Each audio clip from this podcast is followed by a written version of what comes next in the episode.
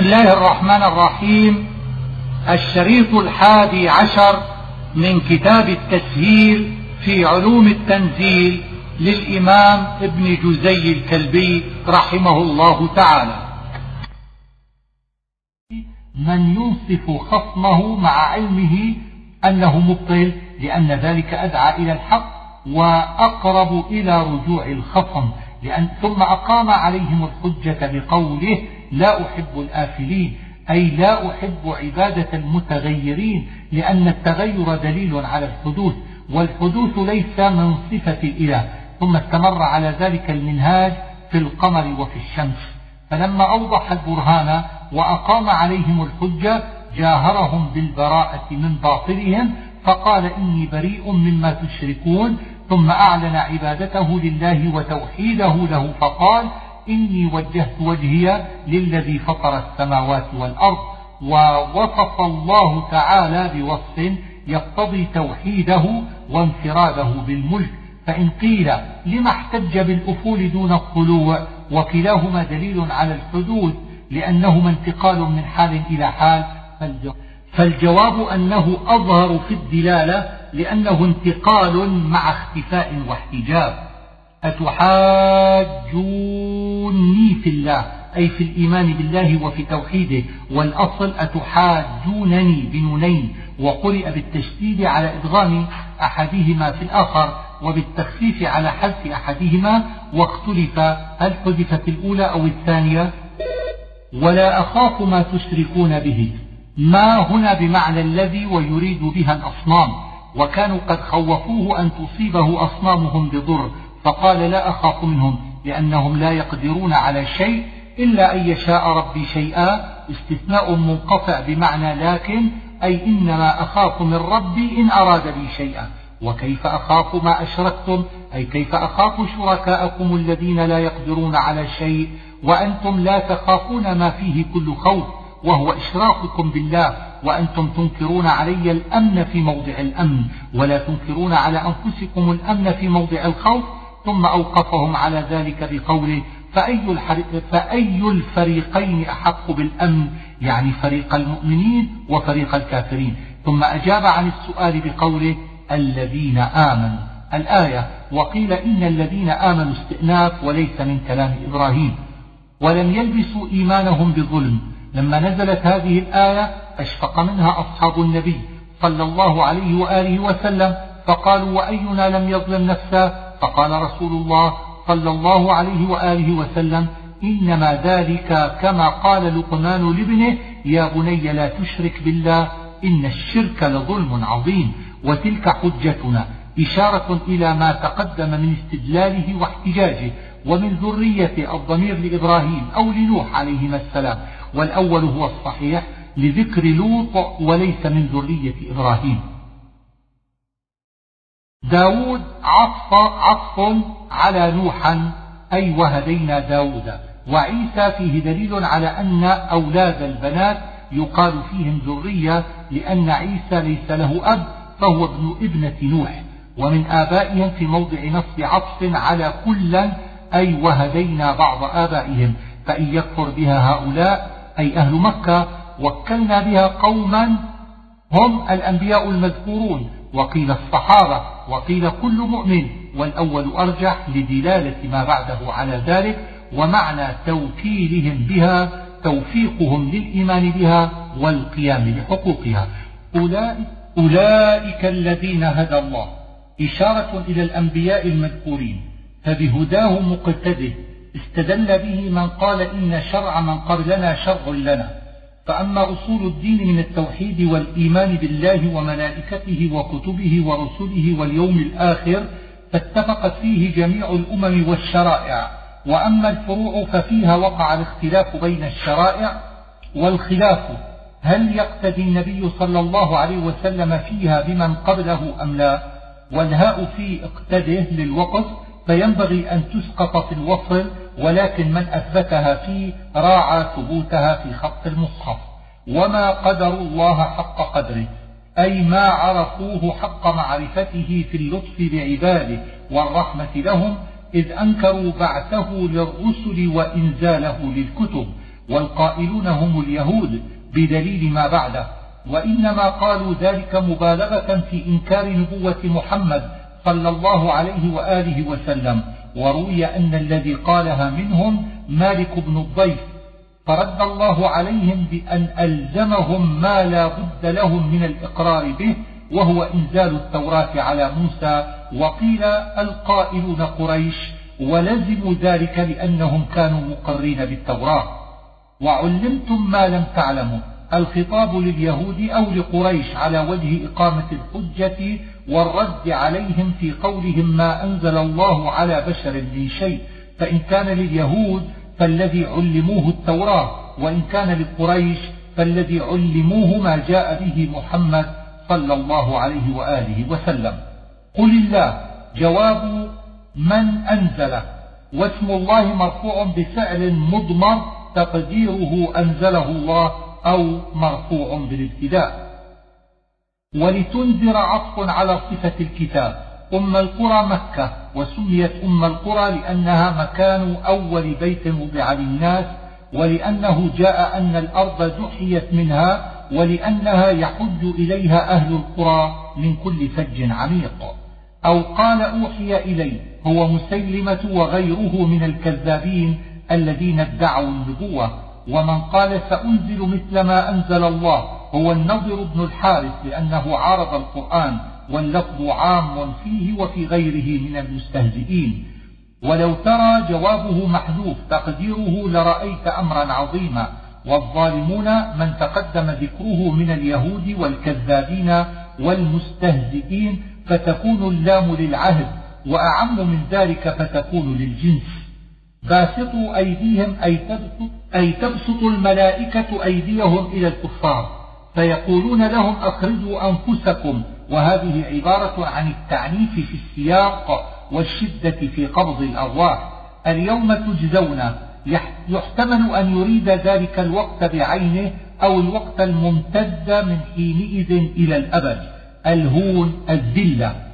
فرادى منفردين عن أموالكم وأولادكم أو عن شركائكم والأول يترجح لقوله تركتم ما خولناكم أي ما أعطيناكم من الأموال والأولاد.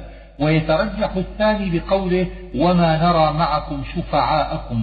تقطع بينكم تفرق شملكم ومن قرأه بالرفع أسند الفعل إلى الظرف واستعمله استعمال الأسماء ويكون البين بمعنى الفرقة أو بمعنى الوصل. ومن قرأه بالنصب فالفاعل مصدر الفعل أو محذوف تقديره تقطع الاتصال بينكم. فالق الحب والنوى أي يفلق الحب تحت الأرض لخروج النبات منها ويفلق النوى لخروج الشجر منها. وقيل أراد الشقين اللذين في النواة والحنطة والأول أرجح لعمومه في أصناف الحبوب. يخرج الحي تقدم في آل عمران ومخرج الميت من الحي معطوف على فالق فالق الإصباح أي الصبح فهو مصدر سمي به الصبح. ومعنى فلقه أخرجه من الظلمات. وقيل إن الظلمة هي التي تنفرق عن الصبح فالتقدير فارق ظلمة الإصباح. سكنا أي يسكن فيه عن الحركات ويستراح حسبانا أي يعلم بهما حساب الأزمان الليل والنهار. ذلك تقدير العزيز العليم ما أحسن ذكر هذين الاسمين هنا لأن العزيز يغلب كل شيء ويقهره وهو قد قهر الشمس والقمر وسخرهما كيف يشاء. والعليم لما في تقدير الشمس والقمر والليل والنهار من العلوم والحكمة العظيمة وإتقان الصنعة في ظلمات البر والبحر أي في ظلمات الليل في البر والبحر. وأضاف إليهما لملابستها لهما أو شبه الطريق المشتبهة بالظلمات. فمستقر ومستودع. من كسر القاف من مستقر فهو اسم فاعل ومستودع اسم مفعول. والتقدير فمنكم مستقر ومستودع.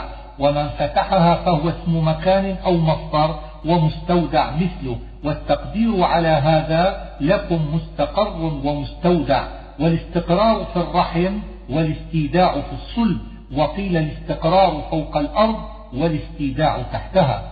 فأخرجنا به الضمير عائد على الماء. فأخرجنا منه الضمير عائد على النبات. خضرا أي أخضر غضا وهو يتولد من أصل النبات من الفراخ. نخرج منه الضمير عائد على الخضر حبا متراكبا يعني السنبل لأن حبه بعضه, بعضه على بعض وكذلك الرمان وشبهه. قنوان جمع قنو وهو العنقود من التمر وهو مرفوع بالابتداء وخبره من النخل. ومن طلعها بدل والطلع أول ما يخرج من التمر في أكمامه. دانية أي قريبة سهلة التناول وقيل قريبة بعضها من بعض. وجن وجنات من أعناب. بالنصب عطف على نبات كل شيء وقرئ في غير السبع بالرفع عطفا على قنوان مشتبها وغير متشابه. نصب على الحال من الزيتون والرمان أو من كل ما تقدم من النبات. والمشتبه والمتشابه بمعنى واحد أي من النبات ما يشبه بعضه بعضا في اللون والطعم والصورة ومنه ما لا يشبه بعضه بعضا. وفي ذلك دليل قاطع على الصانع المختار القديم العليم المريد. انظروا إلى ثمره إذا أثمر وينعم. أي انظروا إلى ثمره أول ما يخرج ضعيفا لا منفعة فيه. ثم ينتقل من حال إلى حال حتى يينع أي ينضج ويطيب شركاء الجن. نصب الجن على أنه مفعول أول لجعلوا وشركاء مفعول ثاني. وقدم لاستعظام الإشراك أو شركاء مفعول أول. والله في موضع المفعول الثاني والجن بدل من شركاء. والمراد هنا الملائكة. وذلك ردا على من عبدهم. وقيل المراد الجن. والإشراك بهم طاعتهم. وخلقهم الواو للحال والمعنى الرد عليهم أي جعلوا لله شركاء وهو خلقهم. الضمير عائد على الجن أو على الجاعلين والحجة قائمة على الوجهين. وخرقوا له بنين وبنات أي اختلقوا وزوروا. والبنين قول النصارى في المسيح واليهود في عزير والبنات قول العرب في الملائكة. بغير علم أي قالوا ذلك بغير دليل ولا حجة بل مجرد افتراء.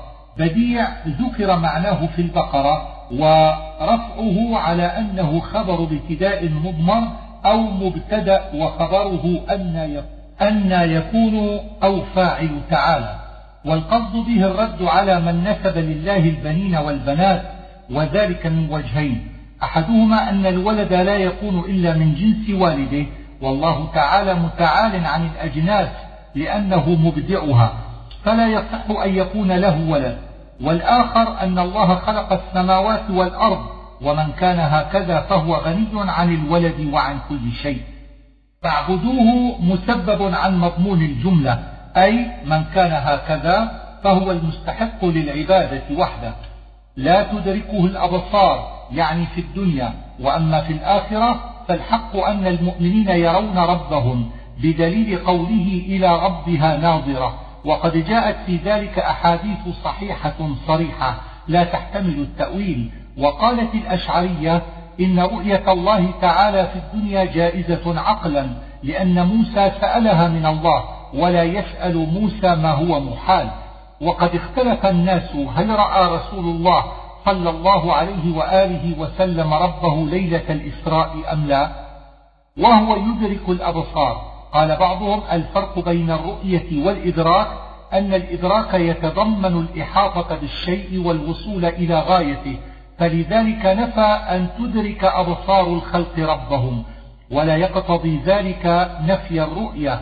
وحسن على هذا قوله وهو يدرك الأبصار لإحاطة علمه تعالى بالخفيات. اللطيف الخبير أي لطيف عن أن تدركه الأبصار وهو الخبير بكل شيء وهو يدرك الأبصار. قد جاءكم بصائر جمع بصيرة وهو نور القلب والبصر نور العين وهذا الكلام على لسان النبي صلى الله عليه وآله وسلم وما أنا عليكم بحفيظ. وليقولوا متعلق بمحذوف تقديره ليقولوا صرفنا الآيات. درست بإسكان السين وفتح التاء درست العلم وقرأته ودارست بالألف أي دارست العلم وتعلمت منه ودرست بفتح السين وإسكان التاء بمعنى قدمت هذه الآيات ودبرت. ولنبينه الضمير للآيات وجاء مذكرا لأن المراد بها القرآن. وأعرض عن المشركين إن كان معناه أعرض عما يدعونك إليه أو عن مجادلتهم فهو محكم وإن كان عن قتالهم وعقابهم فهو منسوخ وكذلك ما أنا عليكم بحفيظ وبوكيل. ولا تسبوا الذين يدعون من دون الله أي لا تسبوا آلهتهم فيكون ذلك سببا لأن يسبوا الله واستدل المالكية بهذا على سد الذرائع. قل إنما الآيات عند الله أي هي بيد الله لا بيدي. وما يشعركم أي ما يدريكم وهو من الشعور بالشيء وما نافية أو استفهامية. أنها إذا جاءت لا يؤمنون. من قرأ بفتح أنها فهو معمول يشعركم. أي ما يدريكم أن الآيات إذا جاءتهم لا يؤمنون بها. نحن نعلم ذلك وأنتم لا تعلمون. وقيل لا زائدة والمعنى ما يشعركم أنهم يؤمنون. وقيل أن هنا بمعنى لعل فمن قرأ بالكسر فهي استئناف إخبار وتم الكلام في قوله وما يشعركم أي ما يشعركم ما يكون منهم. فعلى القراءة بالكسر يوقف على ما يشعركم وأما على القراءة بالفتح فإن كانت مصدرية لم يوقف عليه لأنه عامل فيها وإن كانت بمعنى لعل فأجاز بعض الناس الوقف ومنعه شيخنا أبو جعفر بن الزبير لما في لعل من معنى التعليل. ونقلب أفئدتهم وأبصارهم أي نطبع عليها ونصدها عن الفهم فلا يفهمون كما لم يؤمنوا الكاف للتعليل أي نطبع على أفئدتهم وأبصارهم عقوبة لهم على أنهم لا يؤمنون به أول مرة ويحتمل أن يكون للتشبيه أي نطبع عليها إذا رأوا الآيات مثل طبعنا عليها أول مرة. ولو أننا نزلنا إليهم الملائكة الآية رد عليهم في قسمهم أنهم لو جاءتهم آية ليؤمنون بها أي لو أعطيناهم هذه الآيات التي اقترحوها وكل آية لم يؤمنوا إلا أن يشاء الله.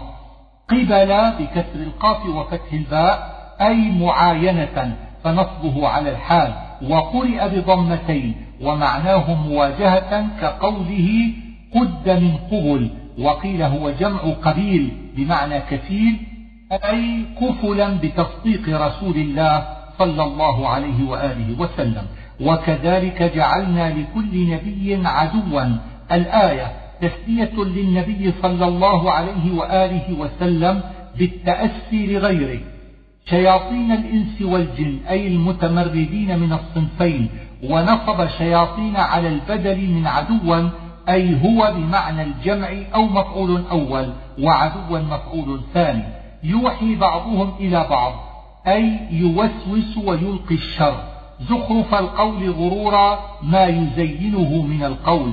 ولو شاء ربك ما فعلوه الضمير عائد على وحيهم أو على عداوة الكفار فذرهم وعيد وما يفترون ما في موضع نصب على أنها مفعول معه أو عطف على الضمير ولتصغى أي تميل وهو متعلق بمحذوف واللام لام الصيرورة إليه الضمير لوحيهم وليقترفوا يكتسبوا. أفغير الله معمول لقول محذوف أي قل لهم وتمت كلمة ربك أي صحت.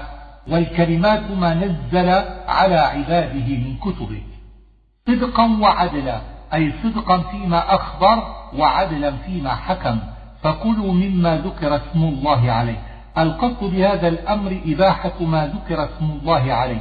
والنهي عما ذبح للنصب وغيرها وعن الميتة. وهذا النهي يقتضيه دليل الخطاب من الأمر ثم صرح به في قوله ولا تأكلوا مما لم يذكر اسم الله عليه.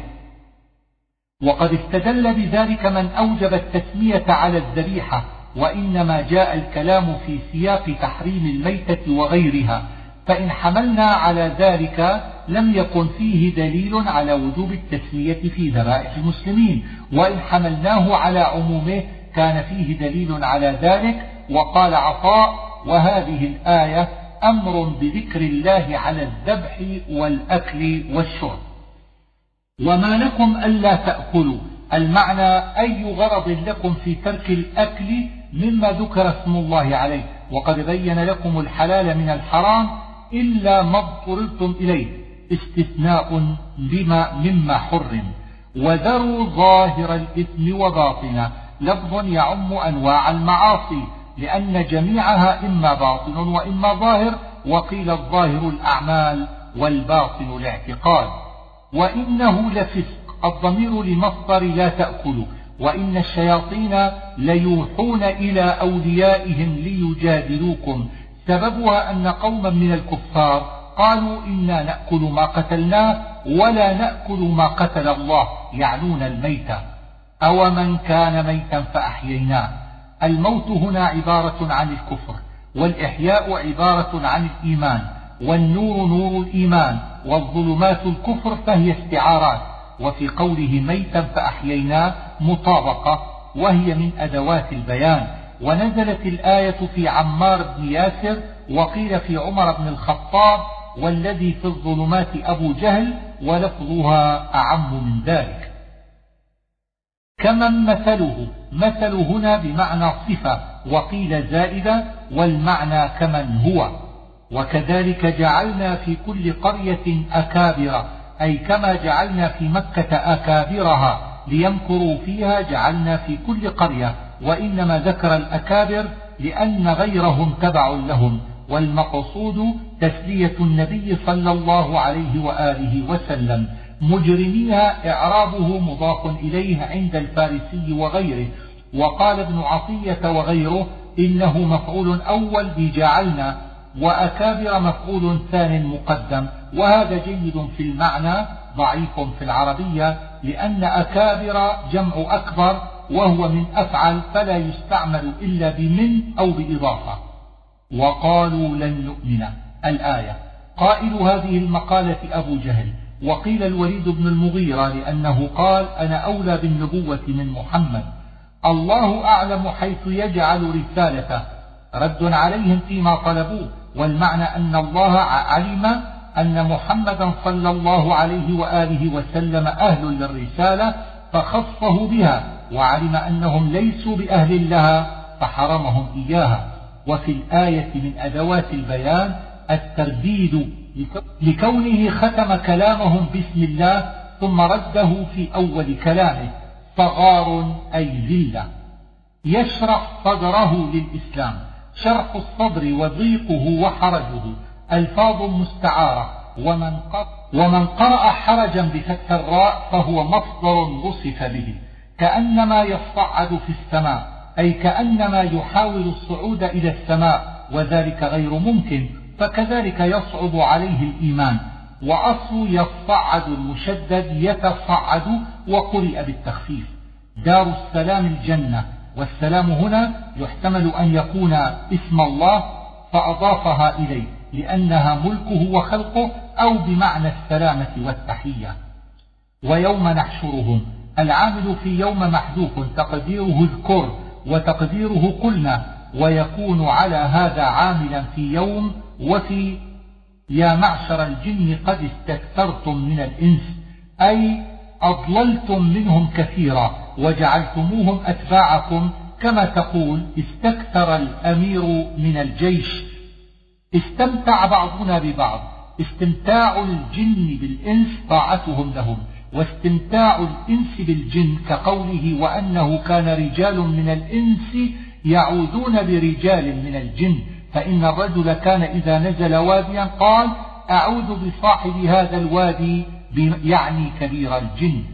وبلغنا أجلنا هو الموت وقيل الحشر.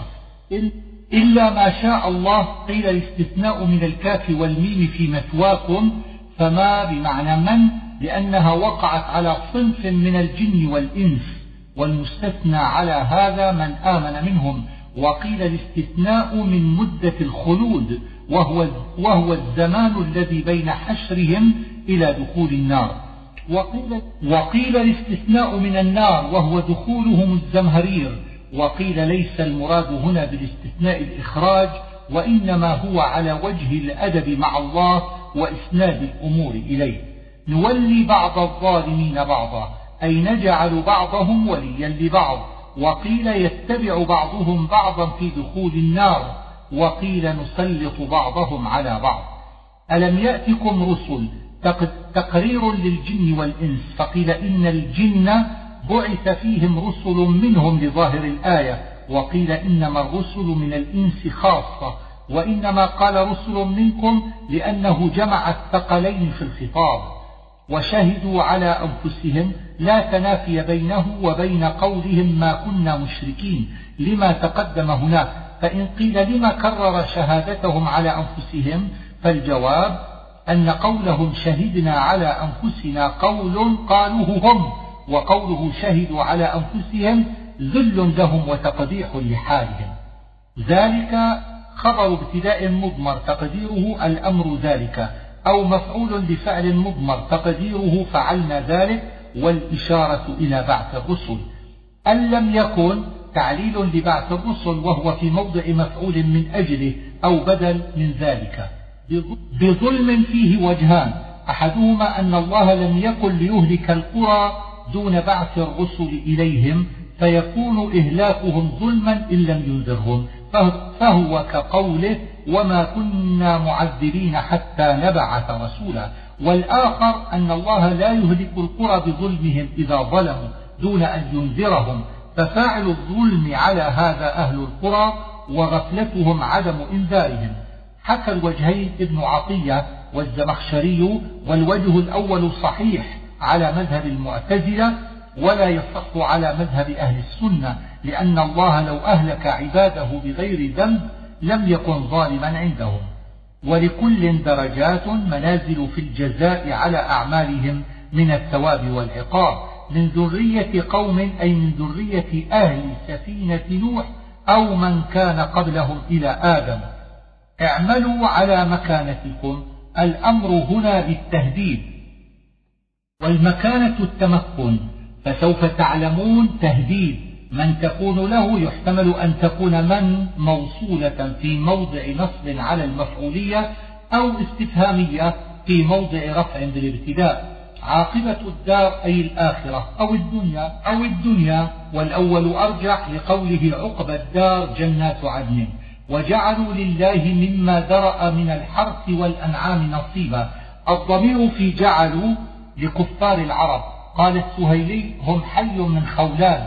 يقال لهم الأدين. كانوا يجعلون من زروعهم وثمارهم ومن أنعامهم نصيبا لله ونصيبا لأصنامهم. ومعنى ذرأ خلق وأنشأ ففي ذلك رد عليهم لأن الله الذي خلقها وذرأها هو مالكها لا رب غيره بزعمهم أي بدعواهم وقولهم من غير دليل ولا شرع. وأكثر ما يقال الزعم في الكذب وقرئ بفتح الزاي وضمها وهما لغتان. فما كان لشركائهم فلا يصل إلى الله. الآية كانوا إذا هبت الريح فحملت شيئا من الذي لله إلى الذي للأصنام أقروه وإن حملت شيئا من الذي للأصنام إلى الذي لله ردوه. وإذا أصابتهم سنة أكلوا نصيب الله وتحاموا نصيب شركائهم. وكذلك زين لكثير من المشركين قتل أولادهم شركاؤهم.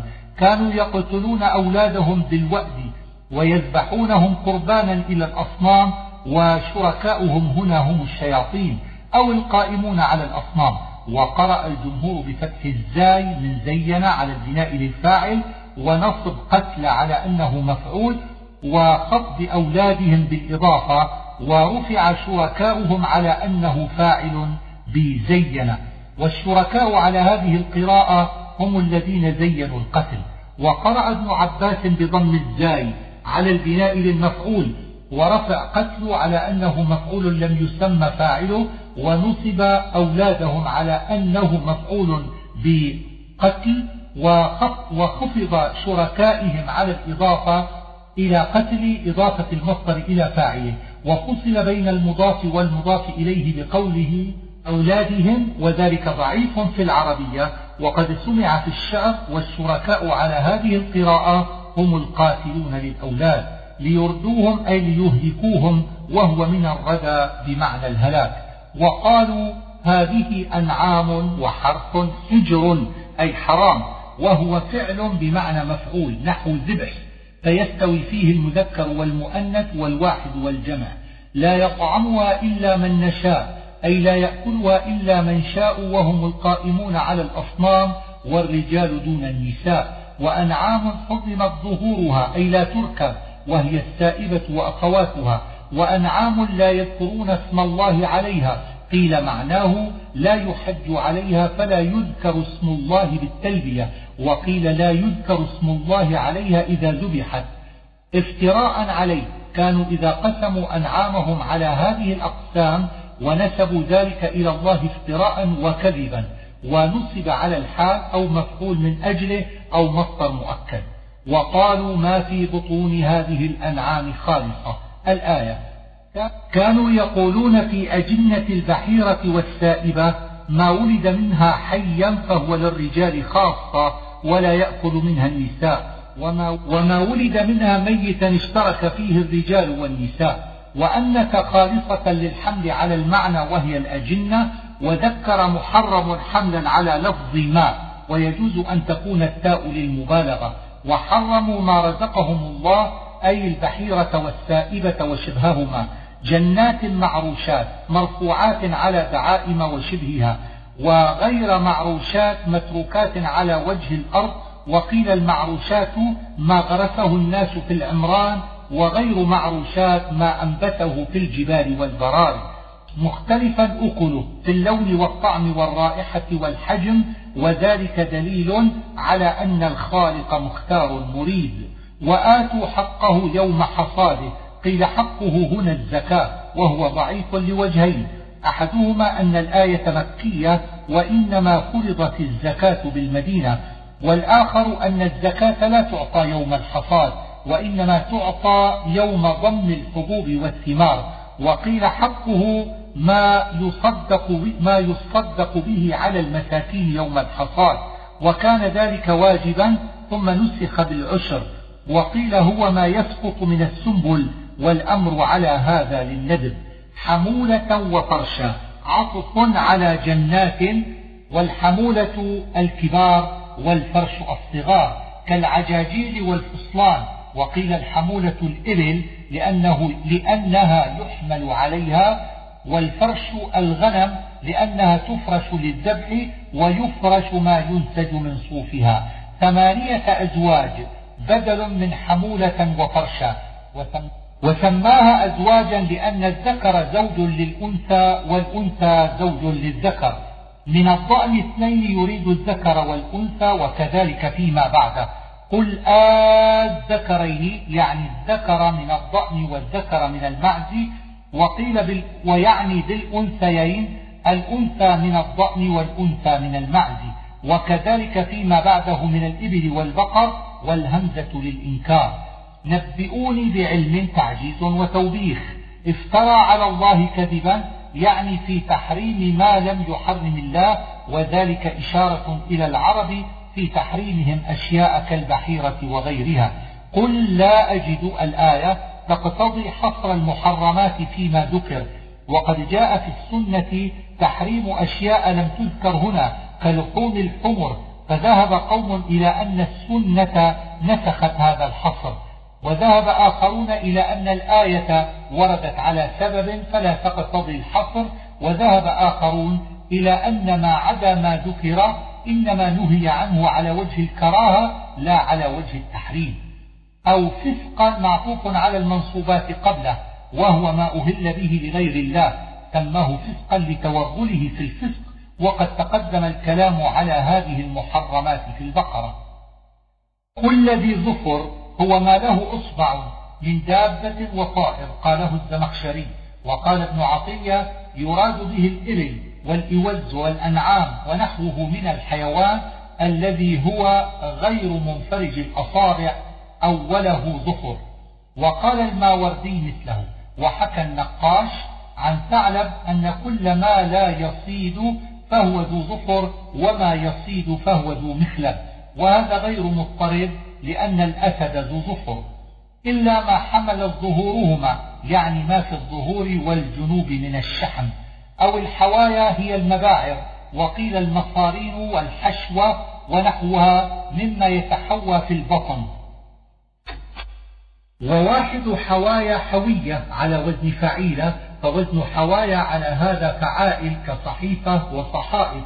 وقيل واحدها حاوية على وزن فاعلة فحوايا على هذا فواعل كضاربة وضوارب وهو معطوف على ما في قوله إلا ما حملت ظهورهما فهو من المستثنى من التحريم. وقيل عطف على الظهور فالمعنى إلا ما حملت الظهور أو حملت الحوايا وقيل عطف على الشحوم فهو من المحرم أو ما اختلط بعظم يريد ما في جميع الجسد وإنا لصادقون أي فيما أخبرنا به من التحريم وفي ذلك تعريض بكذب من حرم ما لم يحرم الله فإن كذبوك فقل ربكم ذو رحمة واسعة أي إن كذبوك فيما أخبرت به من التحريم فقل لهم ربكم ذو رحمة واسعة إذ لا يعاجلكم بالعقوبة على شدة جرمكم وهذا كما تقول عند رؤية معصية ما أحلم الله.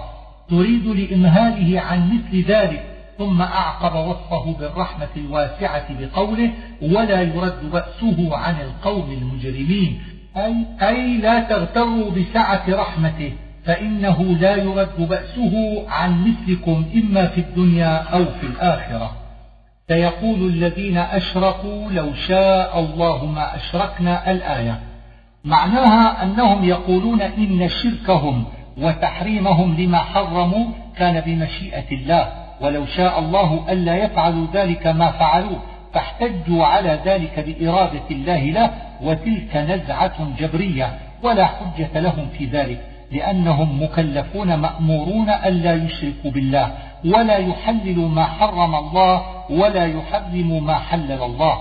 والإرادة خلاف التكليف ويحتمل عندي أن يكون قولهم لو شاء الله قولا يقولونه في الآخرة على وجه التمني أن ذلك لم يكن كقولك إذا ندمت على شيء لو شاء الله ما كان هذا أي يتمنى أن ذلك لم يكن. ويؤيد هذا أنه حكى قولهم بأداة الاستقبال وهي السين. فذلك دليل على أنهم يقولونه في المستقبل وهي الآخرة. قل هل عندكم من علم توقيف لهم وتعجيز قل فلله الحجة البالغة. لما أبطل حجتهم أثبت حجة الله ليظهر الحق ويبطل الباطل. هلم قيل هي بمعنى هاتي فهي متعدية. وقيل بمعنى أقبل فهي غير متعدية وهي عند بعض العرب فعل يتصل به ضمير الاثنين والجماعة والمؤنث وعند بعضهم اسم فعل فيخاطب به الواحد والاثنان والجماعة والمؤنث على حد سواء. ومقصود الآية تعجيزهم عن إقامة الشهداء فإن شهدوا فلا تشهد معهم أي إن كذبوا في شهادتهم وزوروا فلا تشهد بمثل شهادتهم قل تعالوا أتل ما حرم ربكم عليكم. أمر الله نبيه صلى الله عليه وآله وسلم أن يدعو جميع الخلق إلى سماع تلاوة ما حرم الله عليهم. وذكر في هذه الآية المحرمات التي أجمعت عليها جميع الشرائع ولم تنسخ قط في ملة. وقال ابن عباس هي الكلمات العشر التي أنزل الله على موسى ألا تشركوا به شيئا. قيل أن هنا حرف عبارة وتفسير فلا موضع لها من الإعراب ولا ناهية جزمت الفعل. وقيل أن مصدرية في موضع رفع تقديره الأمر ألا تشركوا فلا على هذا نافية. وقيل أن في موضع نصر بدل من قوله ما حرم ولا يصح ذلك إلا إذا كانت لا زائدة وإن لم تكن زائدة فسد المعنى. لأن الذي حرم على ذلك يكون ترك الإشراك والأحسن عندي أن تكون أن مصدرية في موضع نصب على البدل ولا نافية ولا يلزم ما ذكر من فساد المعنى لأن قوله ما حرم ربكم معناه ما وصاكم به ربكم بدليل قوله في آخر الآية ذلكم وصاكم به. فضمن التحريم معنى الوصية والوصية في المعنى أعم من التحريم لأن الوصية تكون بتحريم وبتحليل وبوجوب وندب. ولا ينكر أن يريد بالتحريم الوصية لأن العرب قد تذكر اللفظ الخاص وتريد به العموم كما تذكر اللفظ العام وتريد به الخصوص. إذا تقرر هذا فتقدير الكلام قل تعالوا أتل ما وصاكم به ربكم ثم أبدل منه على وجه التفسير له والبيان فقال ألا تشركوا به شيئا. أي وصاكم ألا تشركوا به شيئا. ووصاكم بالإحسان بالوالدين. ووصاكم ألا تقتلوا أولادكم. فجمعت الوصية ترك الإشراك. وفعل الإحسان بالوالدين وما بعد ذلك. ويؤيد هذا التأويل الذي تأولنا أن الآيات اشتملت على أوامر كالإحسان بالوالدين وقول العدل والوفاء في الوزن وعلى نواهي كالإشراك وقتل النفس وأكل مال اليتيم فلا بد أن يكون اللفظ المقدم في أولها لفظا يجمع الأوامر والنواهي لأنها أجملت فيه ثم فسرت بعد ذلك. ويصلح لذلك لفظ الوصية لأنه جامع للأمر والنهي فلذلك جعلنا التحريم بمعنى الوصية ويدل على ذلك ذكر لفظ الوصية بعد ذلك. وإن لم يتأول على ما ذكرناه لزم في الآية إشكال وهو عطف الأوامر على النواهي وعطف النواهي على الأوامر فإن الأوامر طلب فعلها والنواهي طلب تركها وواو العطف تقتضي الجمع بين المعطوف والمعطوف عليه ولا يصح ذلك إلا على الوجه الذي تأولناه من عموم الوصية للفعل والترك. وتحتمل الآية عندي تأويلا آخر وهو أن يكون لفظ التحريم على ظاهره ويعم فعل المحرمات وترك الواجبات لأن ترك الواجبات حرام. ولا تقتلوا أولادكم من إملاق. الإملاق الفاقة. ومن هنا للتعليل تقديره من أجل إملاق وإنما نهى عن قتل الأولاد لأجل الفاقة لأن العرب كانوا يفعلون ذلك فخرج مخرج الغالب فلا يفهم منه إباحة قتلهم بغير ذلك الوجه. ما ظهر منها وما بطن. قيل ظهر الزنا وما بطن اتخاذ الأخدان والصحيح أن ذلك عموم في جميع الفواحش. ولا تقتلوا النفس التي حرم الله إلا بالحق. فسره قول رسول الله صلى الله عليه وآله وسلم لا يحل دم امرئ مسلم إلا بإحدى ثلاث زنا بعد إحصان أو كفر بعد إيمان أو قتل نفس بغير نفس. ولا تقربوا مال اليتيم إلا بالتي هي أحسن. النهي عن القرب يعم وجوه التصرف. وفيه سد الذريعة لأنه أنه إذا نهى عن أن يقرب المال فالنهي عن أكله أولى وأحرى والتي هي أحسن منفعة اليتيم وتثمير ماله. حتى يبلغ أشده هو البلوغ مع الرشد وليس المقصود هنا السن وحده وإنما المقصود معرفته بمصالحه. لا نكلف نفسا إلا وسعها. لما أمر بالقسط في الكيل والوزن وقد علم أن القسط الذي لا زيادة فيه ولا نقصان مما يجري فيه الحرج ولا يتحقق الوصول إليه أمر بما في الوسع من ذلك وعفى عما سواه. ولو كان ذا قربى أي ولو كان المقول له أو عليه في شهادة أو غيرها من أهل قرابة القائل فلا ينبغي أن يزيد ولا ينقص بل يعدل. وأن هذا صراطي مستقيما. الإشارة بهذا إلى ما تقدم من الوصايا أو إلى جميع الشريعة وأن بفتح الهمزة والتشديد عطف على ما تقدم أو مفعول من أجله. أي فاتبعوه لأن هذا صراطي مستقيما. وقرئ بالكسر على الاستئناف وبالفتح والتخفيف على العطف وهي على هذا مخففة من الثقيلة. ولا تتبعوا السبل الطرق المختلفة في الدين من اليهودية والنصرانية وغيرها من الأديان الباطلة ويدخل فيها أيضا البدع والأهواء المضلة. وفي الحديث أن النبي صلى الله عليه وآله وسلم خط خطا ثم قال هذا سبيل الله ثم خط خطوطا عن يمينه وعن شماله ثم قال هذه كلها سبل على كل سبيل منها شيطان يدعو إليه. فتفرق بكم عن سبيله أي تفرقكم عن سبيل الله والفعل مستقبل حذفت منه تاء المضارعة ولذلك شدده البزي. ثم آتينا معطوف على وصاكم به فإن قيل فإن إيتاء موسى الكتاب متقدم على هذه الوصية فكيف عطفه عليها بثم؟ فالجواب أن هذه الوصية قديمة لكل أمة على لسان نبيها فصح الترتيب وقيل إنها هنا لترتيب الإخبار والقول لا لترتيب الزمان. تماما على الذي أحسن. فيه ثلاث تأويلات. أحدها أن المعنى تماما للنعمة على الذي أحسن من قوم موسى ففاعل أحسن ضمير يعود على الذي والذي أحسن يراد به حسن المحسنين. والآخر أن المعنى تماما أي تفضيلا أو جزاء على ما أحسن موسى عليه السلام من طاعة ربه وتبليغ رسالته فالفاعل على هذا ضمير موسى عليه السلام والذي صفة لعمل موسى.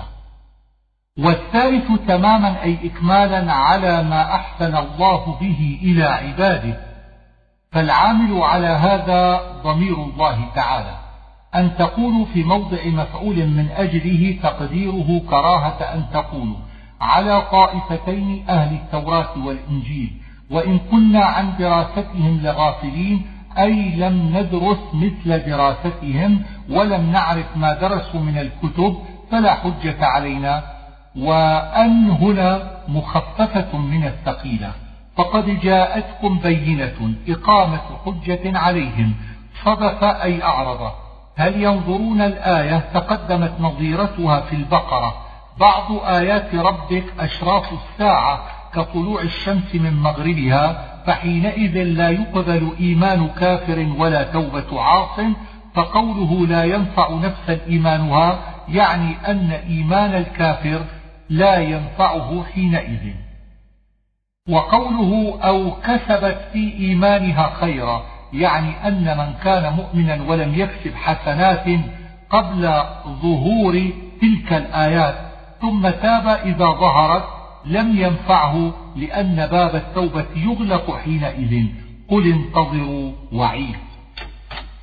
إن الذين فرقوا دينهم هم اليهود والنصارى وقيل أهل الأهواء والبدع.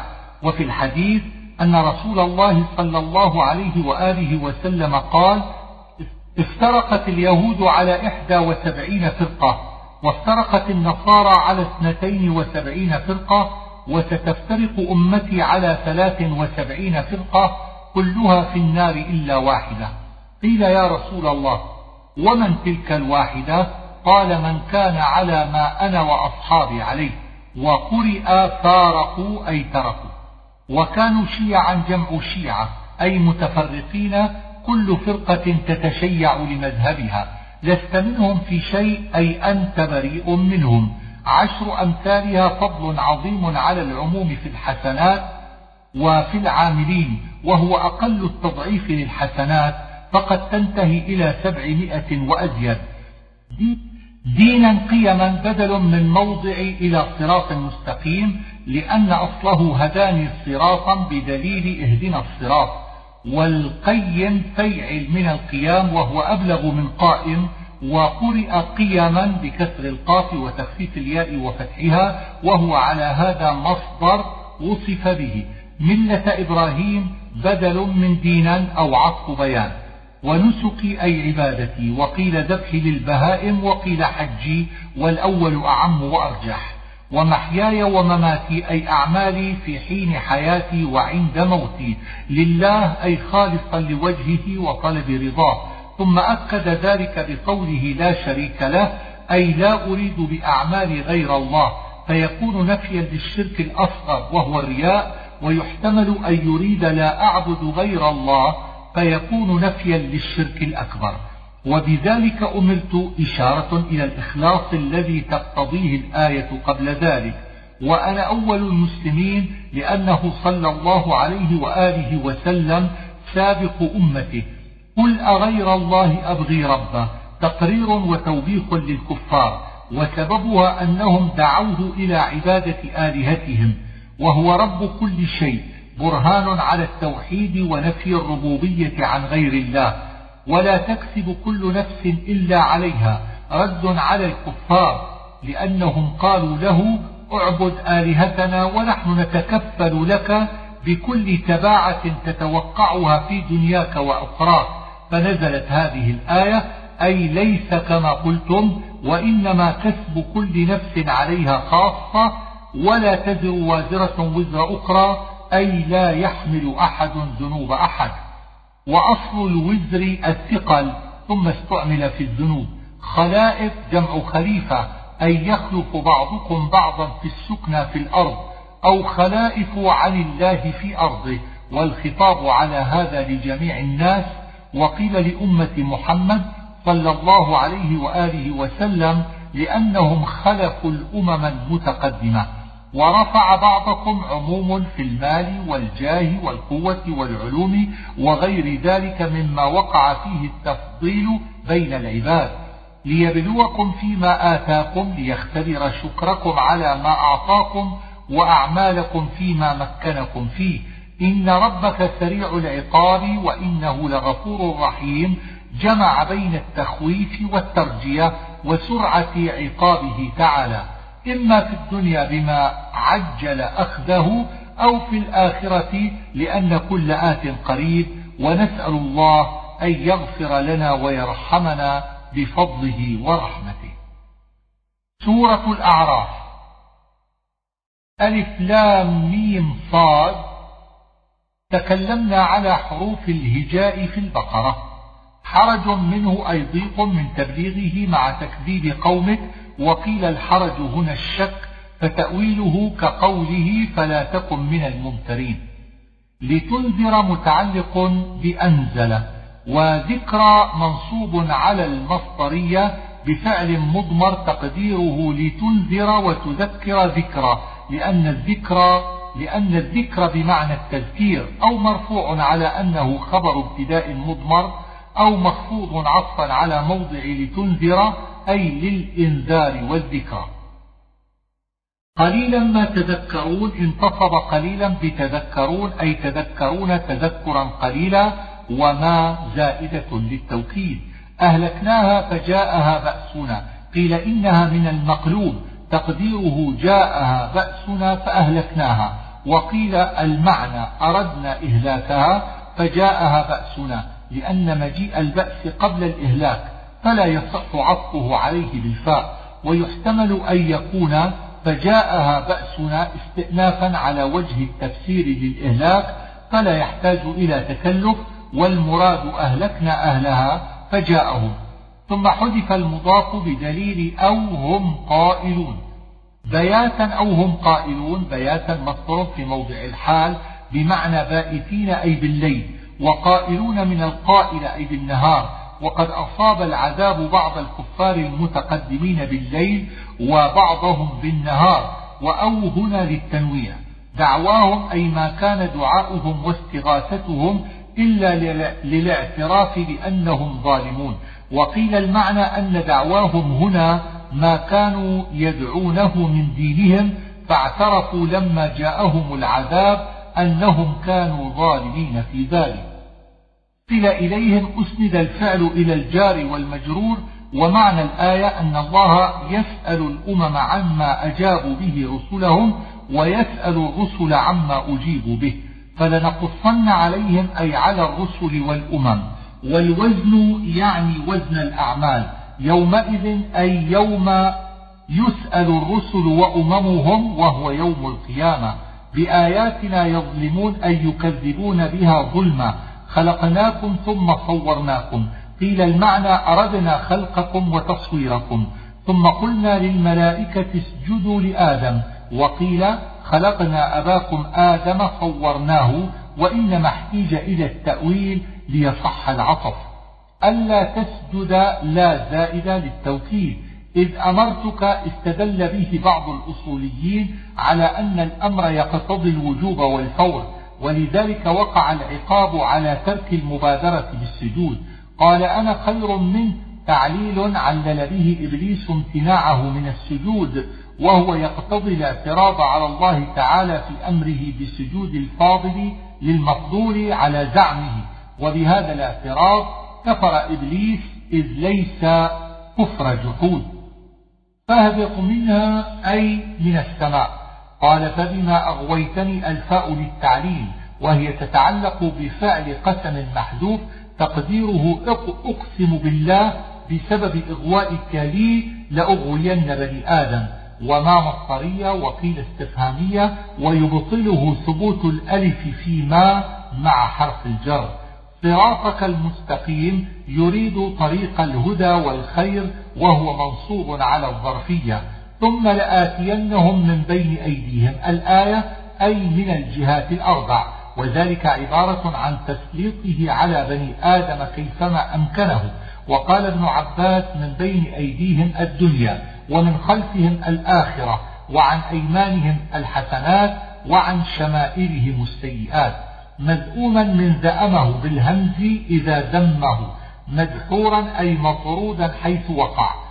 فوسوس إذا تكلم كلاما خفيا يكرره فمعنى وسوس لهما ألقى لهما هذا الكلام ليبدي لهما ما وري عنهما من سوآتهما أي ليظهر ما ستر من عوراتهما واللام في قوله ليبدي للتعليل إن كان في انكشافهما غرض لإبليس أو للصيرورة إن وقع ذلك بغير قصد منه إليه. الشجرة ذكرت في البقرة. إلا أن تكون ملكين أي كراهة أن تكون ملكين. واستدل به من قال إن الملائكة أفضل من الأنبياء. وقرئ ملكين بكسر اللام ويقوي هذه القراءة قوله وملك لا يبلى. وقاسمهما أي حلف لهما إنه لمن الناصحين. وذكر قسم إبليس بصيغة المفاعلة التي تكون بين الاثنين لأنه اجتهد فيه أو لأنه أقسم لهما وأقسم له أن يقبلا نصيحته. فدلاهما أي أنزلهما إلى الأكل من الشجرة بغرور أي غرهما بحلفه لهما لأنهما ظن أنه لا يحلف كاذبا. بدت لهما سوآتهما أي زال عنهما اللباس وظهرت عوراتهما وكانا لا يريانها من أنفسهما ولا أحدهما من الآخر وقيل كان لباسهما نور يحول بينه وبين النظر يخصفان عليهما من ورق الجنة أي يصلان بعضه ببعض ليستتر به وناداهما ربهما يحتمل أن يكون هذا النداء بواسطة ملك أو بغير واسطة. ربنا ظلمنا أنفسنا اعتراف وطلب للمغفرة والرحمة وتلك هي الكلمات التي تاب الله عليه بها. اهبطوا وما بعده مذكور في البقرة فيها تحيون أي في الأرض لباسا أي الثياب التي تستر. ومعنى أنزلنا خلقنا وقيل المراد أنزلنا ما يكون عنه اللباس وهو المطر. واستدل بعض الفقهاء بهذه الآية على وجوب ستر العورة. ريشا أي لباس الزينة وهو مستعار من ريش الطائر. ولباس التقوى استعار للتقوى لباسا كقولهم ألبسك الله قميص تقواه. وقيل لباس التقوى ما يتقى به في الحرب من الدروع وشبهها.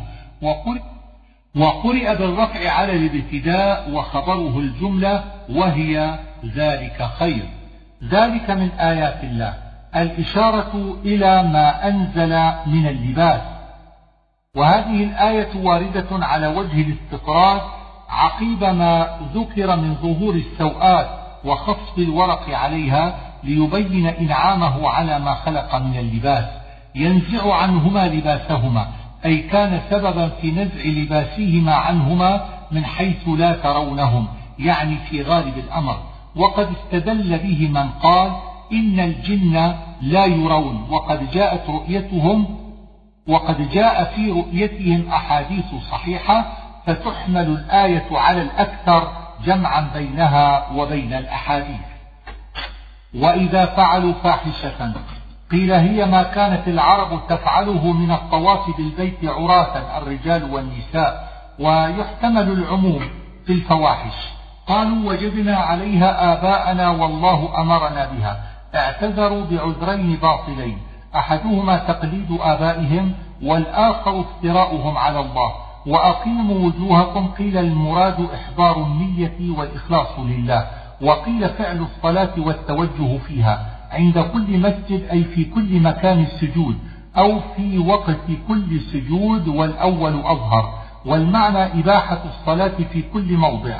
كقوله صلى الله عليه وآله وسلم جعلت هي الأرض مسجدا. كما بدأكم تعودون احتجاج على البعث الأخروي بالبدءة الأولى. فريقا الأول منصوب بهدى والثاني منصوب بفعل مضمر يفسره ما بعده. خذوا زينتكم قيل المراد به الثياب الساترة واحتج به من أوجب ستر العورة في الصلاة. وقيل المراد به الزينة زيادة على الستر كالتجمل للجمعة بأحسن الثياب وبالسواك والطيب. وكلوا واشربوا الأمر فيهما للإباحة لأن بعض العرب كانوا يحرمون أشياء من المآكل. ولا تسرفوا أي لا تكثروا من الأكل فوق الحاجة. وقال الأطباء إن الطب كله مجموع في هذه الآية. وقيل لا تسرفوا بأكل الحرام. قل من حرم زينة الله. إنكار لتحريمها وهو ما شرعه الله لعباده من الملابس والمآكل. وكان بعض العرب إذا حجوا يجردون من الثياب ويطوفون عراة ويحرمون الشحم واللبن فنزل ذلك ردا عليهم. خالصة يوم القيامة أي الزينة والطيب في الدنيا للذين آمنوا ولغيرهم وفي الآخرة خالصة لهم دون غيرهم.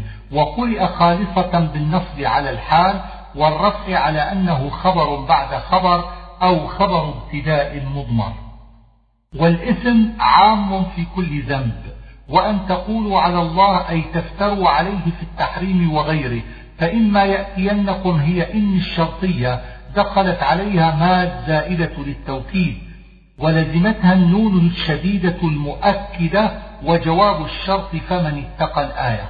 فمن أظلم ذكر في الأنعام ينالهم نصيب من الكتاب أن يصل إليهم ما كتب لهم من الأرزاق وغيرها وضلوا ضلوا عنها أي غابوا. ادخلوا في أمم أي ادخلوا النار في جملة أمم أو مع أمم اداركوا تلاحقوا واجتمعوا.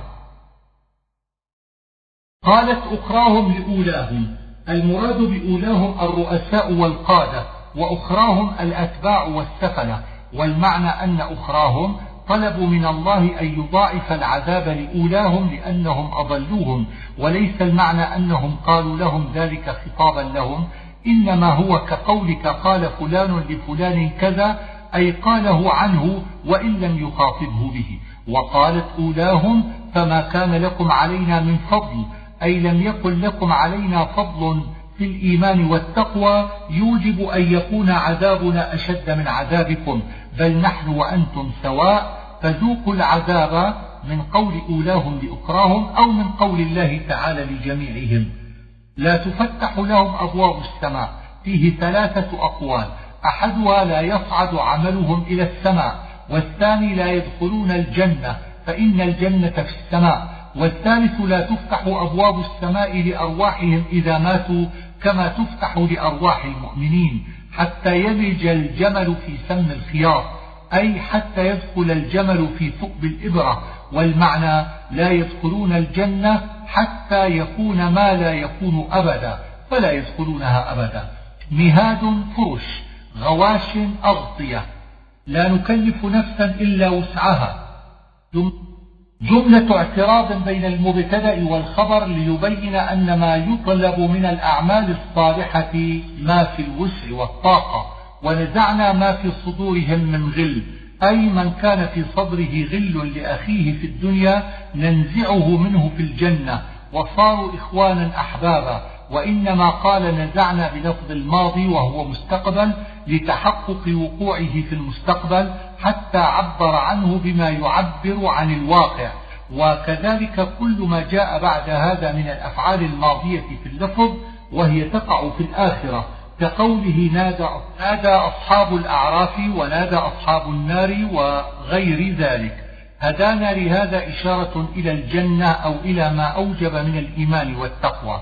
أن تلكم الجنة وأن قد وجدنا وأن لعنة وأن سلام يحتمل أن يكون أن في كل واحدة منها مخففة من الثقيلة فيكون فيها ضمير أو حرف حرف عبارة وتفسير لمعنى القول.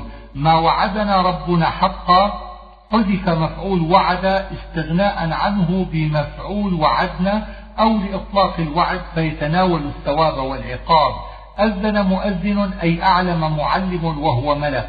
وبينهما حجاب أي بين الجنة والنار أو بين أصحابهما وهو أرجح. لقوله فضرب بينهم بسور. الأعراف قال ابن عباس هو تل بين الجنة والنار وقيل سور الجنة. رجال هم أصحاب الأعراف. ورد في الحديث أنهم قوم من بني آدم استوت حسناتهم وسيئاتهم فلم يدخلوا الجنة ولا النار. وقيل هم قوم خرجوا إلى الجهاد بغير إذن آبائهم فاستشهدوا فمنعوا من الجنة لعصيان آبائهم ونجوا من النار بالشهادة يعرفون كلا بسيماهم أي يعرفون أهل الجنة بعلامتهم من بياض وجوههم ويعرفون أهل النار بعلامتهم من سواد وجوههم أو غير ذلك من العلامات. ونادوا أصحاب الجنة أن سلام عليكم. أي سلام أصحاب الأعراف على أهل الجنة. لم يدخلوها وهم يطمعون أي أن أصحاب الأعراف لم يدخلوا الجنة وهم يطمعون في دخولها من بعد. وإذ وإذا صرفت أبصارهم الضمير لأصحاب الأعراف أي إذا رأوا أصحاب النار دعوا الله ألا يجعلهم معهم. ونادى أصحاب الأعراف رجالا يعني من الكفار الذين في النار. قالوا لهم ذلك على وجه التوبيخ. جمعكم يحتمل أن يكون أراد جمعهم للمال أو كثرتهم. وما, وما كنتم تستكبرون. أي استكباركم على النار أو استكباركم على الرجوع إلى الحق. فما ها هنا مصدرية؟ وما في قوله ما أغنى استفهامية أو نافية. أهؤلاء الذين أقسمتم من كلام أصحاب الأعراف خطابا لأهل النار والإشارة بهؤلاء إلى أهل الجنة. وذلك أن الكفار كانوا في الدنيا يقسمون أن الله لا يرحم المؤمنين ولا يعبأ بهم. فظهر خلاف ما قالوا. وقيل هي من كلام الملائكة خطابا لأهل النار والإشارة بهؤلاء إلى أصحاب الأعراف. ادخلوا الجنة خطاب لأهل الجنة إن كان من كلام أصحاب الأعراف. تقديره قد قيل لهم ادخلوا الجنة أو خطاب لأهل الأعراف إن كان من كلام الملائكة. أن أفيضوا علينا من الماء دليل على أن الجنة فوق النار. أو مما رزقكم الله من سائر الأطعمة والأشربة.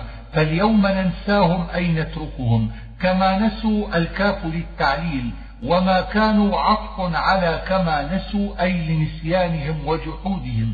جئناهم بكتاب يعني القرآن فصلناه على علم أي علمنا كيف نفصله. إلا تأويله أي هل ينتظرون إلا عاقبة أمره وما يؤول إليه أمره بظهور ما نطق به من الوعد والوعيد. قد جاءت رسل ربنا بالحق أي قد تبين وظهر الآن أن الرسل جاءوا بالحق.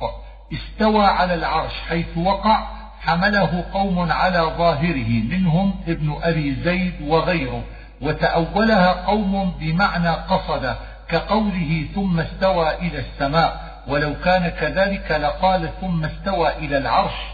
وتأولها الأشعرية أن معنى استوى استولى بالملك والقدرة والحق الإيمان به من غير تكييف فإن السلامة في التسليم ولله در مالك بن أنس في قوله للذي سأله عن ذلك الاستواء معلوم والكيفية مجهولة والسؤال عن هذا بدعة. وقد روي مثل قول مالك عن أبي حنيفة وجعفر الصادق والحسن البصري ولم يتكلم الصحابة ولا التابعون في معنى الاستواء بل أمسكوا عنه ولذلك قال مالك السؤال عنه بدعة. يغشي الليل النهار. أي أي يلحق الليل بالنهار ويحتمل الوجهين. هكذا قال الزمخشري وأصل اللفظة من الغشاء أن يجعل أحدهما غشاء للآخر يغطيه فتغطي ظلمة الليل ضوء النهار يطلبه حثيثا أي سريعا والجملة في موضع الحال من الليل أي يطلب الليل النهار فيدركه. ألا له الخلق والأمر؟ قيل الخلق المخلوقات والأمر مصدر أمر يأمر وقيل الخلق مصدر خلق والأمر واحد الأمور كقوله إلى الله تصير الأمور والكل صحيح.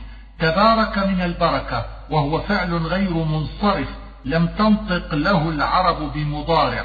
تضرعا وخفية مصدر في موضع الحال وكذلك خوفا وطمعا. وخفية من الإخفاء وقرئ خيفة من الخوف. المعتدين المجاوزين للحد. وقيل هنا هو رفع الصوت بالدعاء والتشطط فيه. وادعوه خوفا وطمعا. جمع الله الخوف والطمع ليكون العبد خائفا راجيا كما قال الله تعالى يرجون رحمته ويخافون عذابه فإن موجب الخوف معرفة سطوة الله وشدة عقابه وموجب الرجاء معرفة رحمة الله وعظيم ثوابه. قال تعالى نبئ عبادي أني أنا الغفور الرحيم وأن عذابي هو العذاب الأليم ومن عرف فضل الله رجاه ومن عرف عذابه خافه. ولذلك جاء في الحديث لو وزن خوف المؤمن ورجاؤه لاعتدلا إلا أنه يستحب أن يكون العبد طول عمره يغلب عليه الخوف ليقوده إلى فعل الطاعات وترك السيئات وأن يغلب عليه الرجاء عند حضور الموت. لقوله صلى الله عليه وآله وسلم لا يموتن أحدكم إلا وهو يحسن الظن بالله تعالى. واعلم أن الخوف على ثلاث درجات. الأولى أن يكون ضعيفا يخطر على القلب ولا يؤثر في الباطن ولا في الظاهر فوجود هذا كالعدم. والثانية أن يكون قويا فيوقظ العبد من الغفلة ويحمله على الاستقامة. والثالثة أن يشتد حتى يبلغ إلى القنوط واليأس وهذا لا يجوز وخير الأمور أوسطها والناس في الخوف على ثلاث مقامات فخوف العامة من الذنوب وخوف الخاصة من الخاتمة وخوف خاصة الخاصة من السابقة فإن الخاتمة مبنية عليها. والرجاء على ثلاث درجات. الأولى رجاء رحمة الله مع التسبب فيها بفعل طاعة وترك معصية. فهذا هو الرجاء المحمود. والثانية الرجاء مع التفريط والعصيان. فهذا غرور. والثالثة أن يقوى الرجاء حتى يبلغ الأمن. فهذا حرام. والناس في الرجاء على ثلاث مقامات. فمقام العامة رجاء ثواب الله ومقام الخاصة رجاء رضوان الله ومقام خاصة الخاصة رجاء لقاء الله حبا فيه وشوقا إليه. إن رحمة الله قريب من المحسنين. حذفت تاء التأنيث من قريب وهو خبر عن الرحمة على تأويل الرحمة بالرحم أو الترحم أو العفو أو لأن تأنيث الرحمة غير حقيقي أو لأنه صفة موصوف محذوف وتقديره شيء قريب أو على تقدير النسب أي ذات قرب وقيل قريب هنا ليس خبر ليس خبرا عن الرحمة وإنما هو ظرف لها. الرياح بشرا قرئ الرياح بالجمع لأنها رياح المطر وقد اضطرد في القرآن جمعها إذا كانت المرحمة وإفرادها إذا كانت للعذاب. ومنه ورد في الحديث اللهم اجعلها رياحا ولا تجعلها ريحا. وقرئ, وقرئ بالإفراد والمراد الجنس. وقرئ نشرا بفتح النون وإسكان الشين. وعلى وهو على هذا مصدر في موضع الحال. وقرئ بضمها وهو جمع نشر. وقيل جمع منشور. وقرئ بضم النون وإسكان الشين. وهو تخفيف من الضم كرسل ورسل وقرئ بالباء في موضع النون وهو من البشارة بين يدي رحمته أي قبل المطر. أقلت حملت سحابا ثقالا لأنها تحمل الماء فتثقل به. سقناه الضمير للسحاب. لبلد ميت يعني لا نبات فيه من شدة القحط. وكذلك معناه حيث وقع. فأنزلنا به الماء الضمير للسحاب أو البلد على أن تكون الباء ظرفية. كذلك نخرج الموتى تمثيل لإخراج الموتى من القبور وبإخراج الزرع من الأرض. وقد وقع ذلك في القرآن في مواضع منها كذلك النشور وكذلك الخروج. والبلد الطيب هو الكريم من الأرض الجيد التراب والذي خبث بخلاف ذلك كالسبخة وغيرها. بإذن ربه عبارة عن السهولة والطيب والنكد بخلاف ذلك فيحتمل أن يكون المراد ما يقتضيه ظاهر اللفظ متممة للمعنى الذي قبلها في المطر أو تكون تمثيلا للقلوب فقيل على هذا الطيب قلب المؤمن والخبيث قلب الكافر وقيل هما للفهيم والبليد. من إله غيره قرأ الكسائي بالخفض حيث وقع على اللفظ وقرأ غيره بالرفع على الموضع. عذاب يوم عظيم يعني يوم القيامة أو يوم هلاكهم. الملأ أشراف الناس ليس بي ضلالة إنما قال ضلالة ولم يقل ضلال لأن الضلالة أخص من الضلال. كما إذا قيل لك عندك تمر فتقول ما عندي تمرة فتعم بالنفي. أبلغكم قرئ بالتشديد والتخفيف والمعنى واحد وهو في موضع رفع صفة لرسول أو استئناف. أعلم من الله ما لا تعلمون أي من صفاته ورحمته وعذابه. أو عجبتم الهمزة للإنكار والواو للعطف والمعطوف عليه محذوف كأنه قال أكذبتم وعجبتم من أن جاءكم ذكر من ربكم على رجل منكم أي على لسان رجل منكم. في الفلك متعلق بمعه والتقدير استقروا معه في الفلك ويحتمل أن يتعلق بأنجيناه. عمين جمع وهو عمين جمع أعمى وهو من عمى القلب. أخاهم أي واحد من قبيلتهم وهو عطف. على نوحا وهودا بدل منه أو عطف بيان. وكذلك أخاهم صالحا وما بعده وما هو مثله حيث وقع. الملأ الذين كفروا قيد هنا بالكفر لأن في الملأ من قوم هود من آمن وهو مرثد بن سعيد. بخلاف قوم نوح فإنهم لم يكن فيهم مؤمن فأطلق لفظ الملأ. أمين يحتمل أن يريد أمانته على الوحي أو أنهم قد كانوا عرفوه بالأمانة والصدق. خلفاء من بعد قوم نوح أي خلفتموهم في الأرض أو جعلكم ملوكا وزادكم في الخلق بسطة كانوا عظام الأجسام فكان أقصرهم ستين ذراعا وأطولهم مئة ذراع. آلاء الله أو آلاء الله نعمه حيث وقع. قالوا أجئتنا لنعبد الله وحده؟ استبعدوا توحيد الله مع اعترافهم بربوبيته. ولذلك قال لهم هود قد وقع عليكم أي حق عليكم ووجب عذاب من ربكم وغضب. أتجادلونني في أسماء سميتموها يعني الأصنام؟ أي تجادلونني في عبادة مسميات أسماء؟ ففي الكلام حذف. وأراد بقوله سميتموها أنتم وآباؤكم جعلتم لها أسماء فدل ذلك على أنها محدثة فلا يصح أن تكون آلهة. أو سميتموها آلهة من غير دليل على أنها آلهة فقولكم باطل. فالجدال على القول الأول في عبادتها وعلى القول الثاني في تسميتها آلهة والمراد بالأسماء على القول الأول المسمى وعلى القول الثاني التسمية. دابر ذكر في الأنعام بينة من ربكم أي آية ظاهرة وهي الناقة وأضيفت إلى الله تشريفا لها أو لأنه خلقها من غير فحل وكانوا قد اقترحوا على صالح عليه السلام أن يخرجها لهم من صخرة وعاهدوه أن يؤمنوا به إن فعل ذلك فانشقت الصخرة وخرجت منها الناقة وهم ينظرون. ثم نتجت ولدا فآمن به قوم منهم وكفر به آخرون. لكم آية أي معجزة تدل على صحة نبوة صالح. والمجرور في موضع الحال من آية لأنه لو تأخر لكان صفة. ولا تمسوها بسوء أي لا تضربوها ولا تطردوها.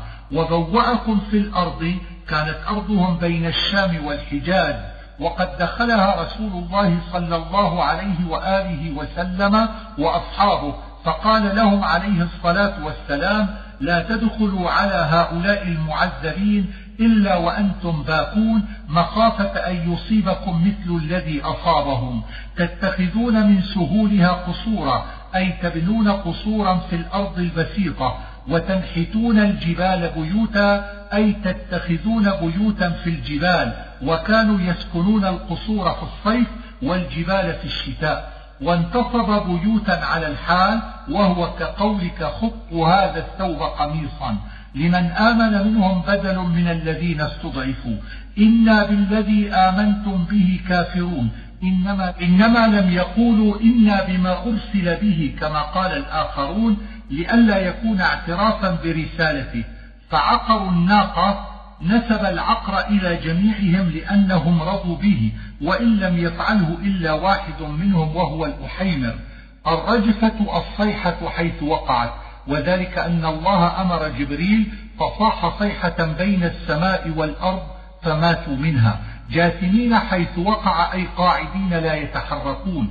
فتول فتولى عنهم الآية يحتمل أن يكون توليه عنهم وقوله لهم حين عقروا الناقة قبل نزول العذاب بهم لأنه روي أنه خرج حينئذ بين أظهرهم أو أن يكون ذلك بعد أن هلكوا وهو ظاهر الآية. وعلى هذا خاطبهم بعد موتهم على وجه التفجع عليهم. وقوله لا تحبون الناصحين حكاية حال ماضية. إذ قال لقومه العامل في إذ أرسلنا المضمر أو يكون بدلا من لوط ما سبقكم بها من أحد من العالمين أي لم يفعلها أحد من العالمين قبلكم ومن الأولى زائدة والثانية للتبعيض أو للجنس. فما كان جواب قومه الآية أي أنهم عدلوا عن جوابه على كلامه إلى الأمر بإخراجه وإخراج أهله. أناس يتطهرون أي يتنزهون عن الفاحشة. من الغابرين أي من الهالكين وقيل من الذين غبروا في ديارهم فهلكوا أو من الباقين من أترابها. يقال غبر بمعنى مضى وبمعنى بقي وإنما قال من الغابرين بجمع المذكر تغليبا للرجال الغابرين. وأمطرنا عليهم مطرا يعني الحجارة. أصيب بها من كان منهم خارجا عن بلادهم وقلبت البلاد بمن كان فيها. بينة من ربكم أي آية ظاهرة ولم تعين في القرآن آية شعيب. وأوفوا فأوفوا الكيل والميزان. كانوا ينقصون في الكيل والوزن. فبعث شعيب ينهاهم عن ذلك. والكيل هنا بمعنى المكيال الذي يكال به. مناسبة للميزان كما جاء في هود المكيال والميزان. ويجوز أن يكون الكيل والميزان مصدرين. ولا, ولا تقعدوا بكل صراط توعدون. قيل هو نهي عن السلب وقطع الطريق. وكان ذلك من فعلهم وكانوا يقعدون على الطريق يردون الناس عن اتباع شعيب ويوعدونهم إن اتبعوه. وتصدون أي تمنعون الناس عن سبيل الله وهو الإيمان والضمير في به للصراط أو لله. تبغونها عوجا. ذكر في آل عمران. أو لتعودن في ملتنا أي ليكونن أحد الأمرين إما إخراجهم أو عودهم إلى ملة الكفر. فإن قيل إن العود إلى الشيء يقتضي أنه قد كان فعل قبل ذلك فيقتضي قولهم لتعودن في ملتنا أن شعيبا ومن كان معه كانوا أولا على ملة قومهم ثم خرجوا منها فطلب قومهم أن يعودوا إليها وذلك محال. فإن الأنبياء معصومون من الكفر قبل النبوة وبعدها فالجواب من وجهين. أحدهما قاله ابن عطية وهو أن عاد قد تكون بمعنى صار فلا يقتضي تقدم ذلك الحال الذي صار إليه. والثاني قاله الزمخشري وهو أن المراد بذلك الذين آمنوا بشعيب دون شعيب وإنما أدخلوه في الخطاب معهم بذلك كما أدخلوه في الخطاب معهم في قولهم لنخرجنك يا شعيب والذين آمنوا معك فغلبوا في الخطاب بالعود الجماعة على الواحد. وبمثل ذلك يجاب عن قوله إن عدنا في ملتكم وما يكون لنا أن نعود فيها قال أولو كنا كارهين الهمزة للاستفهام والإنكار والواو للحال. تقديره أنعود في ملتكم ويكون لنا أن نعود فيها ونحن كارهون. قد افترينا على الله كذبا إن عدنا في ملتكم أي إن عدنا فيها. فقد وقعنا في أمر عظيم من الافتراء على الله وذلك تبرؤ من العود فيها. وما يكون لنا أن نعود فيها إلا أن يشاء الله ربنا. هذا استسلام لقضاء الله على وجه التأدب مع الله وإسناد الأمور إليه وذلك أنه لما تبرأ من ملتهم أخبر أن الله يحكم عليهم بما, بما يشاء من عود وتركه. فإن القلوب بيده يقلبها كيف يشاء. فإن قلت إن ذلك يصح في حق قومه وأما في حق نفسه فلا فإنه معصوم من الكفر. الجواب أنه قال ذلك تواضعا وتأدبا مع الله تعالى واستسلاما لأمره كقول نبينا صلى الله عليه وآله وسلم يا مقلب القلوب ثبت قلبي على دينك. مع أنه قد علم أنه يثبته. ربنا, ربنا افتح بيننا أي احكم. كأن لم يغنوا فيها أي كأن لم يقيموا في ديارهم. فكيف آسى على قوم كافرين؟ أي كيف أحزنوا عليهم وقد استحقوا ما أصابهم من العذاب بكفرهم؟ بالبأساء والضراء قد تقدم. بدلنا مكان السيئة الحسنة أي أبدلنا البأساء والضراء بالنعيم اختبارا لهم في الحالتين حتى عفوا أي كثروا ونموا في أنفسهم وأموالهم. وقالوا قد مس آباءنا الضراء والسراء أي قد جرى ذلك لآبائنا ولم يضرهم فهو بالاتفاق لا بقصد الاختبار. بركات من السماء والأرض أي بالمطر والزرع. أو أمن من قرأ بإسكان الواو فهي أول عاطفة ومن قرأ بفتحها فهي واو العطف. دخلت عليها همزة التوبيخ كما دخلت على الفاء في قوله أفأمنوا مكر الله أي استدراجه وأخذه للعبد من حيث لا يشعر. أولم يهدي أي أولم يتبين للذين يرثون الأرض أن يسكنونها أن لو نشاء هو فاعل أولم يهدي ومقصود الآية الوعيد ونطبع على قلوبهم عطف على أصبناهم لأنه في معنى المستقبل أو منقطع على معنى الوعيد وأجاز الزمخشري أن يكون عطفا على يرثون الأرض أو, أو على ما دل عليه أو ما دل عليه معنى أولم يهدي كأنه قال يغفلون عن الهداية ونطبع على قلوبهم. وما وجدنا لأكثرهم من عهد الضمير لأهل القرى والمعنى وجدناهم ناقضين للعهود. حقيق على أن لا أقول على الله إلا الحق. من قرأ علي بالتشديد على أنها ياء المتكلم فالمعنى ظاهر. وهو أن موسى قال حقيق عليه ألا يقول على الله إلا الحق. وموضع ألا أقول على هذا رفع على أنه خبر حقيق وحقيق مبتدأ أو بالعكس. ومن قرأ على بالتخفيف فموضع ألا أقول خفض بحرف الجر وحقيق صفة لرسول. وفي المعنى على هذا وجهان أحدهما أن على بمعنى الباء فمعنى الكلام رسول حقيق بأن لا أقول على الله إلا الحق. الثاني أن معنى حقيق حريص ولذلك تعدى بعلى قد جئتكم ببينة من ربكم أي بمعجزة تدل على صدقي وهي العصا أو جنس المعجزات. فأرسل معي بني إسرائيل أي خلهم يذهبوا معي إلى الأرض المقدسة موطن آبائهم وذلك أنه لما توفي يوسف عليه السلام غلب فرعون على بني إسرائيل واستعبدهم حتى أنقذهم الله على يد موسى. وكان بين اليوم الذي دخل فيه يوسف مصر واليوم الذي دخله موسى أربعمائة عام.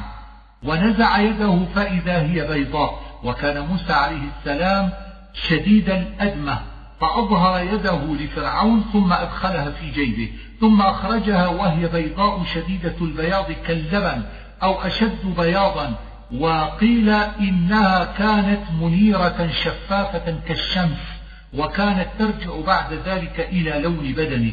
للناظرين مبالغة في وصف يده بالبياض وكان الناس يجتمعون للنظر إليها والتعجب منها.